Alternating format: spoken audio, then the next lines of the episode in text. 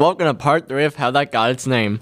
In today's episode, I will be explaining the name origin of all the Midwest states, starting with Kansas.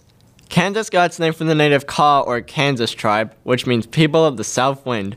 This is also how the Kansas River got its name. Nebraska got its name from the native Chiwere word Nebraska, which means flattened water, referring to the Platte River. Both North and South Dakota got their name from the native Sioux word Dakota, which means ally or friend. Minnesota got its name from a native Lakota word Minnesota, meaning cloudy water, referring to the Minnesota River. Iowa got its name from the native Iowa people, which could possibly mean sleepy ones. This is also how the Iowa River got its name. Missouri got its name from the native Wimisorita tribe, which means people of large canoes.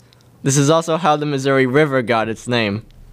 Wisconsin got its name from the Miami, Illinois word Meskolzing, which means river running through a red place, referring to the red bed of the Wisconsin River. Michigan got its name from the native Ojibwe word Meshigami, meaning great or large lakes, referring to the Great Lakes of North America. Illinois got its name from the native Algonquin word Ilinwiwa, which could mean speak normally. Indiana got its name from meaning land of the Indians. Ohio got its name from the native Seneca word Ohio, meaning large creek, referring to the Iowa River. Stay tuned for part 4. Thanks for listening.